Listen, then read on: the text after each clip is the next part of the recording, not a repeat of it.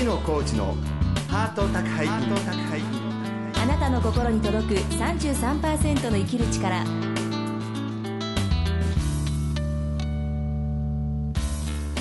ご機嫌いかがですか？壊れ物祭典代表作家の月野浩二です。フリーアナウンサーの松井宏恵です。月野浩二のハート宅配便今週も番組をお聞きのあなたに33%の生きる力をお届けします、えー4月から。はい。ね、えー春になりまして一部のネット局では放送時間が変わりました。初めてのね、はい。方この番組をねお聞きになる方もたくさんいらっしゃると思います、そうですね、はい。あの朝の時間帯に流れている曲もあれば、ははもう深いもう夜の時間帯にもう日が変わりそうなねえ、ところもありますから、そうですね。いろんなこう時間帯で皆さんはい聞いてらっしゃるかと思うんですけどね。そうですね、ねうん。でも嬉しいですね。ねえ。ーおはようございます、おやすみなさい、はい。に含めまして一つ、ええね、はい。皆さんにお届けしたいと思います、またあの一曲でも多くねこのあの番組を流したいので、そうですね。ええあのもっともっと増えるといいなってね。個人的には思ってますが、興味のある方はぜひ、はい。全国コミュニティね、うん。手を挙げていただいて、はい、はい、よよろしくお願いいたします。ろしくお願いします、はい。えーメールいただいてるみたいで。そうなんですよ。はい。え北海道のまめこさんからいただきました。ありがとうごあざいりがとうございます。月野さん、松井さん、はじめましては。じめましていつもオンデマンドで放送を聞いています。はい月野さんの穏やかな声と松井さんの元気が私の部屋に届くえ声ににんまりしながらヘビーローテーションで聞いています私はうつ病を発症し現在無職で引きこもり中の30歳の女性です AC でもともと自傷傾向がある私でしたがある時起死燃料がひどくなり一度自殺に失敗した時ぐったりしながらインターネットで自殺というキーワードをググると月野さんのページが現れたのです。そして月野さんのイベント「ストップ自殺どん底からの出発」をユーストリームで食い入るように泣きながら見ました。あれだけ死にたかった私は月野さんと出会い月野さんのラジオや動画がたくさんあるから死ぬのはこの後でもいいやと思いました。えそしてかかってみたいけどいけなかった精神科月野さんがおっしゃる心の風ですからという言葉に背中をポンとされ現在は精神科に通院中です。投薬が中心ではありますがサイコドラマというグループセッションも始めてほんの少し前向きです。病院に行く勇気をくださりありがとうございます。欲を言えばもっと仲間とつながりたいです。春はもうそこですね。季節の変わり目体調など崩されませんようにご自愛をというメッセージです。ありがとうございます、ね、我々いろいろね自殺予防イベントやってますけれども、え大見に石を投げるごとく、はい。あの皆様のね、ええ。反応がはっきりわからないことが多くて、うん。それでもまあ続けてきたんですけれども、はい。具体的にね、ええ。こうやって石が届いたんだなと思った時に投げたものがね、はい。我々のメッセージが届いたと思う時にすごくね、やっぱりやった甲斐があったなとね、そうですね、うん、思いました。でも自殺インターネットで自殺っていうキーワードをググると月野さんのページが出るんですもうね自殺でもう俺私関係いっぱい出ます。この10年。そうなんですね。そういうことですね。まあ皆さんもね何かこう自殺とか、はいまあちょっとねあのーまあどういうキーワードで引かれるか分かりませんけど、はい。月野浩一さんが出たら、まあはい。そこからいろんなそうですね。こうシーンが見ることができると思いますから、はい。はい、ぜひあの皆さん私たちともぜひつながっていただきたいと思います。今週も30分間最後までお楽しみください。月野浩二のハート宅配便あなたの心に届く33%の生きる力。この番組は全国各地のコミュニティ FM とインターネットラジオ局オールニートニッポンを通じてここ新潟市からお届けします月野コーチのハート宅配便。あなたの心に届く33%の生きる力。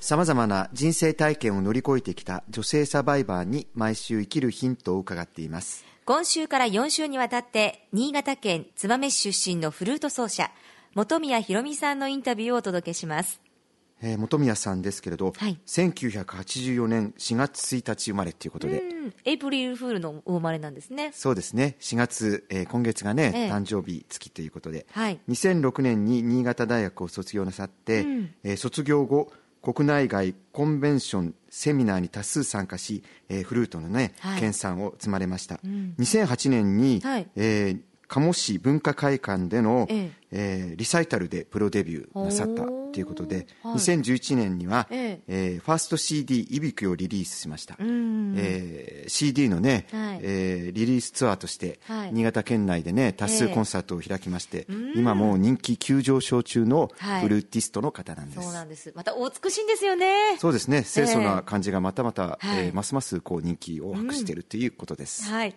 えーそれでは本宮ひろみさんへのインタビュー1回目です。どうぞお聞きください本宮ひろみさんです。よろしくお願いいたします。よろしくお願いします。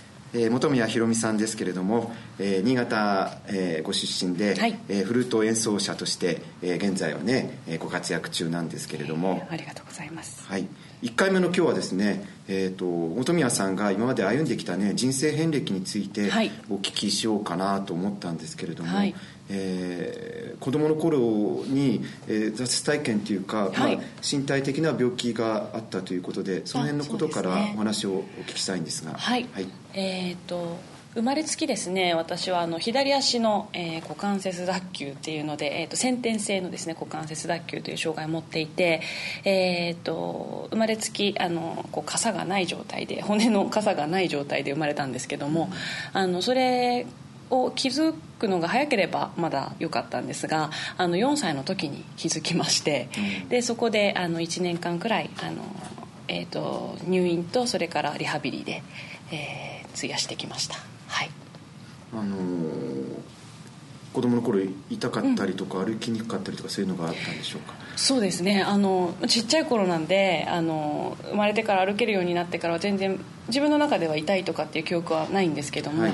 やっぱりあの保育園に行っててでそのあの保育士さんが歩き方がちょっとこの子変だよっていうのでで、うん。何度も転ぶとか、い。なんかそういうのがあったのであの親がそれこそ、えー、と病院に連れて行ったらあのそれでやっと初めてそのそういう障害があるっていうことを知って。うんでそこから4歳の時に、えー、と新潟市の方まで、えー、と入院に行きまして、はいで母親と一緒にあのずっと、まあ、入院生活をしたっていう感じですかね。新潟のそういう、まあ、そうですね。療養所みたいな、はい、療養のあの幼児の、えー、と専門の場所がありますので、うんうんうん。はい、そこで保育園も実は病院の中にあったりしてそこで保育園に通いながらあの、うんそうですね。ずっと、まあ、片足全部こうでっかいギブスをこうはめて、あのほほぼずっとこうベッドの中でベッドの上で、まあえー、と行動するというか皆さんにこう引っ張ってもらって移動するみたいな、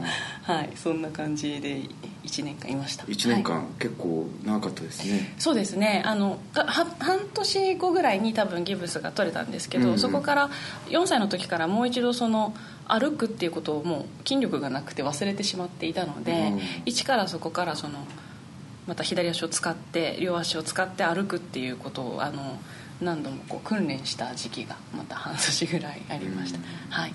その辺はあの記憶としてもいろいろ。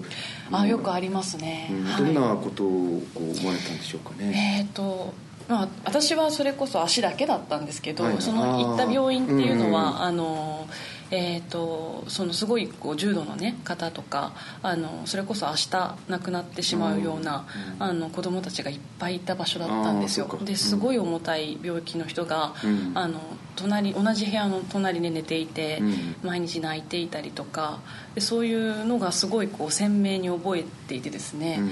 なんで自分よりもやっぱりそのいろんな人たちを見てそれがすごいやっぱり記憶に残っていていろんな方がいるんだなっていうのをうん。本当に、うん。えー痛感した時でしたね、うん。はい。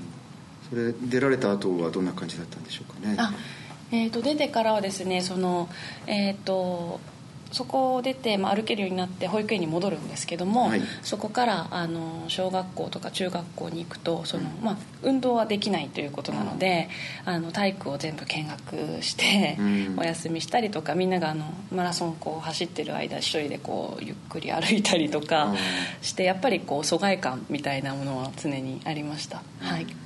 周りの友達はどんなふうに言うんですかね？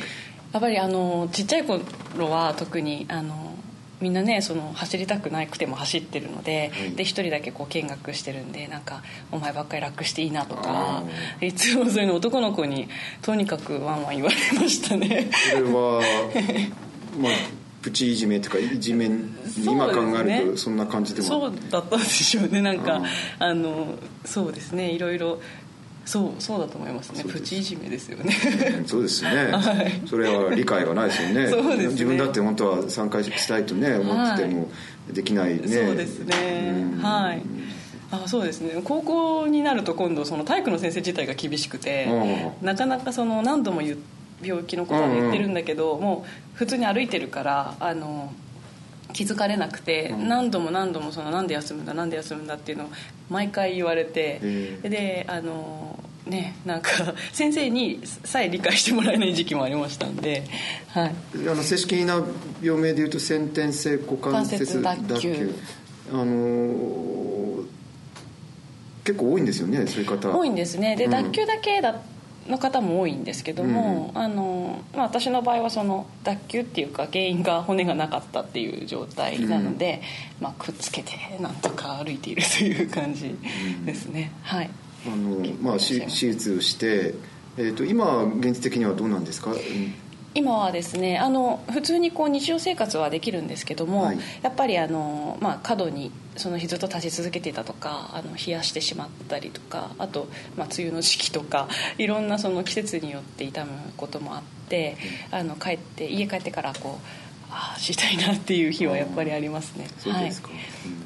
高校生ぐらいの時はやっぱりうんそうね、先生にも理解してくれないしね結構あの今ねすごく素敵な笑顔で明るく話されてますけどでもまあやっぱり辛いことも多かったでしょうね。そうですねやっぱりね。あの、動くことは本来うちはもうなんかスポーツマン家系で生まれてるんであの好きだったと思うんですけどあのやっぱりできないっていうコンプレックスとか、うん。でそれをまた言った時にあの周りの友達とかその先生とかもちょっとかわいそうな顔で見られるのあがー。実はショックだったりとか。それは難しいところですね。そうなんですよね。あの自分ではこう生まれつきの持ってるものなのでいいんですけどああのそれをこう哀れな目で見られるとねなんかかわいそうにみたいな。それはちょっと切なかったですね。私、まあ、壊れ物祭典っていう、まあはい。生きづらさイベントやってるんですけど、まあ、身体に障害のある脳性麻痺ブラザーズ、うんで脳性麻痺の2人がいてやっぱりまあまあね、大変だなとは思うんですけど、まあ、彼らに言わせると生まれた時からそうなんで自分で自分のこと大変だと思ったことはあそうなんですよね。なない。不自由もクソもそうなんでそうまあ、彼はよく言ってますけど、まあ、あのひろみさんとしてもご本人そうですね、うん。あそれは共感します。ああなるほどね、はい。じゃあ過度にうー理解もないのはあれだけど同情されるのもまたちょっとそうですよね。困ったなって。なるほど、うんかわいそうな目で見られるのはそうですね、うん。自分はこう、まあ、ちゃんとしてるつもりなので、うん。はい。なるほど。そうですね。はい、それで、まあ、高校、えーの時そんな感じで、まあ、それから、まあ、今とにかくミュージシャンなわけですけれども、はい。あのーこう高校大学と音楽の方にこう進むきっかけっていうのはどんな感じだったんでしょうか、えーやっぱりですね私はあのもう生まれつきそういう障害っていうのが分かってから4歳の時に手術してからあのーそのもうスポーツができないっていうか運動ができないって言われた時からじゃあ何ができるかっていうのをその時にやっぱり考えていてでそれでもうちっちゃい頃のその簡単なねあの消去法な考え方で、運動ができないイコールじゃあ音楽かみたいあなー感じでもう音楽家になりたいっていうのはずっと昔から決めていたことだったんですけども、うんうん。でもやっぱりその音楽をやるって自分で思っててやってきたんだけどあの音楽に対してもそんなにすごいこうずば抜けた才能があったわけでもあのすごい超人だったわけではなくてやっぱりそれに対してもこうコンプレックスがあったりとかあのみんなにこう音楽家になりたいって言って理解してもらえるっていう環境では全然なかったのあでーで応援してくださる人もいなかったしあの親もその音大に行くっていうのももちろん反対でしたから、うんうん。あのそんな裕福でもなかったのでうん。経済的にも難しくてでどうしようかなって考えていてでもすごくやっぱりあの、まあ、内気だったのとあと自己表現が全然できなかった人間なんで、うん。あの音楽家になりたいっていうのを思いっきり人にぶつけられなかったんですね。でそこまでその説得するとかっていう強さもなかったんですけどでもその中でこうできる範囲で許された範囲でって考えた時にあの、まあ、国公立で、えー、と 大学でで音楽が学べるっていうで地元のっていうところでもう新潟大学の教育音楽あ教育の中の音楽を学ぼうと思って新潟大学に進学させていただきました。それはまあ,、はい。あの人に教えるみたいなそうですね。感じの、はい。まあでも実際音楽が学べるからそうですね。そのはい。自分の周りと自分の妥協点をその辺にこそうです。まあ、経済的なこともあります、、はいろんなのが、はい。そこでそうこうそうですね。いたわけですね。こここでもう誰もあの言わ文句を言わないだろうという胸の内にはでもふつふつあったんですけど。ふつふつとあ私もうミュージシャンと。ありました。なな何歳くらいからそれがあったんですか？それも4歳の時その時点で決めました。そそのギブスの時間に時間にも考えてました。ふつふつと寝ながら固められてミュージシャンミュージシャンというのがはい。こう気持ちの中でポッポッポッと出て。そうですね。それからそのうんね18ぐらいまで。じゃあもう全然言わなかったんですか？もうなん多分もう記憶にないんですけどちょっと小出しに言ったりとか、あー。プロってどんな感じでしょうねとか言ったと思うんですけど、うんうん。その瞬間のその反応が「バカお前には無理だ」みたいなのとか「あのいやこのうちにね生まれてきた以上はもう才能ないんだ」とか いろんなことを、ね。あの中学時代にやっぱり一回そこで多分大きな挫折をしてるんですね、うん。であのこう夢を叶えたい気持ちとでもそれが自分の力では今の時点では中学生だったんで、うん。その時ではまだ何もできないっていうその、うん、ももがきみたいのはそこにあったと思うんですけど。なるほど。はい、じゃあそのまあまああのこれからね2回3回4回と詳しい話をお聞きしようと思うんですけど、あのまあほ本格的に、はいこうプロの道をドバーンと突破したのは、まあ、あの昨年、えーそうですね。でまあ失礼ですが女性に年齢聞くのは20 27です。7で、はい。昨年は26ぐらいだだったんですか？えっ、とあまだ私27 47歳、ですね。よ私47歳なんです。あ関心関心ないですか？ありがとうございます。ああれ20個上ですね。20個上ですか？ね子供と言ってもおかしくないからねそんなこと言われてもね。いやあの、4月1日までなんでもうじき28になるんで28まだ27になったばっかりの時に、えー、と音の発行そうですね。と、えー、あのなんですか4歳4歳から20 7年間27だから、うんうん。じゅ23年間ですか？23年間ふつふつふつふつと。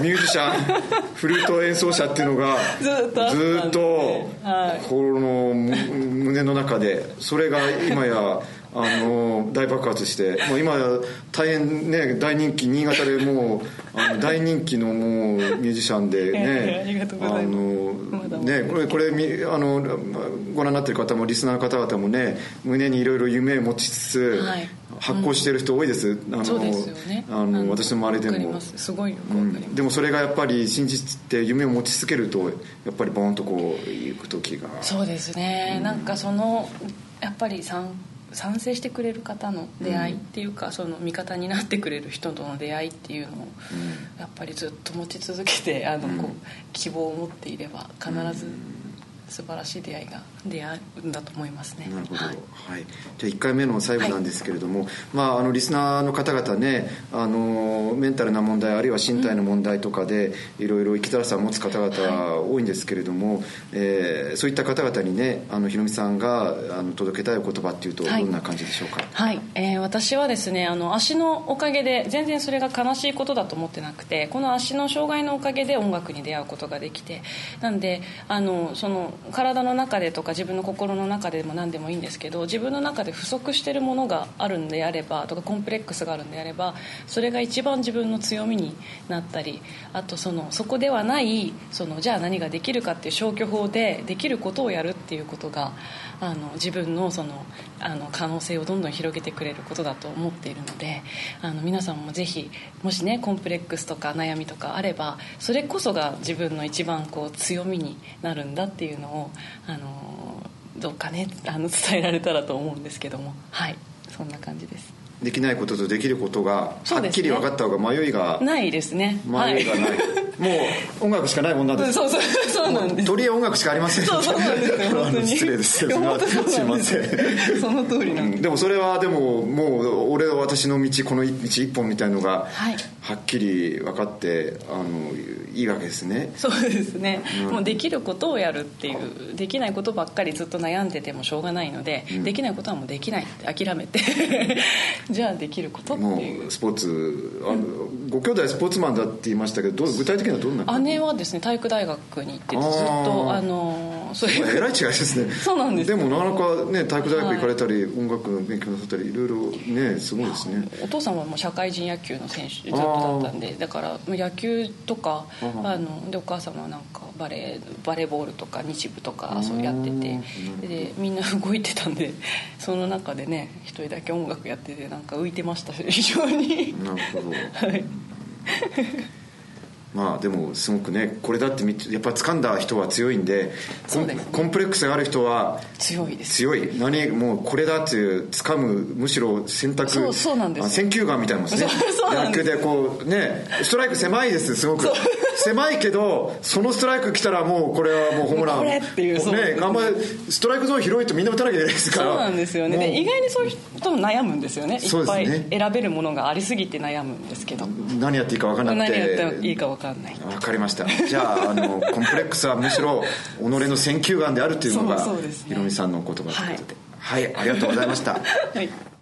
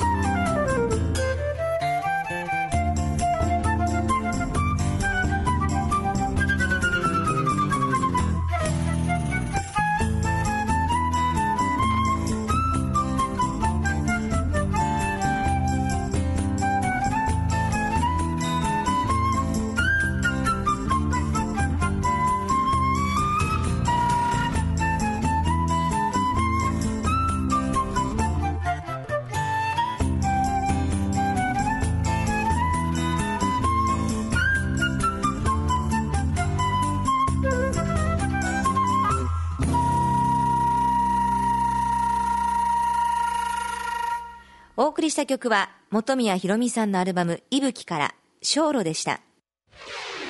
月野コーチのハート宅配便。あなたの心に届く33%の生きる力。ハート宅配便私月野コーチと。松井宏恵がお送りしていますえー今や羽ばたくフルーティストの、はい。えー本宮さんですけれども、ええ。その原点は、うん。あの浜組学院で、ええ。あのギブスをはめられて、はい。1年間うん。4歳の時にええ。その時にねやっぱり自分はミュージシャンになるっていうことを決意したはい。その時のねうん。気持ちをこう叶えたっていうことでええ。その力をねすごく感じさせられましたけれども、そうですよね、うん。だから、まあ、運動ができないから本当にもう音楽だっていうふうに、うん。すごくこう、まあ、割り切りっていうか、ええ。なんかそうですよできないこととできることをこうはっきりさせたっていうのが、うんうん。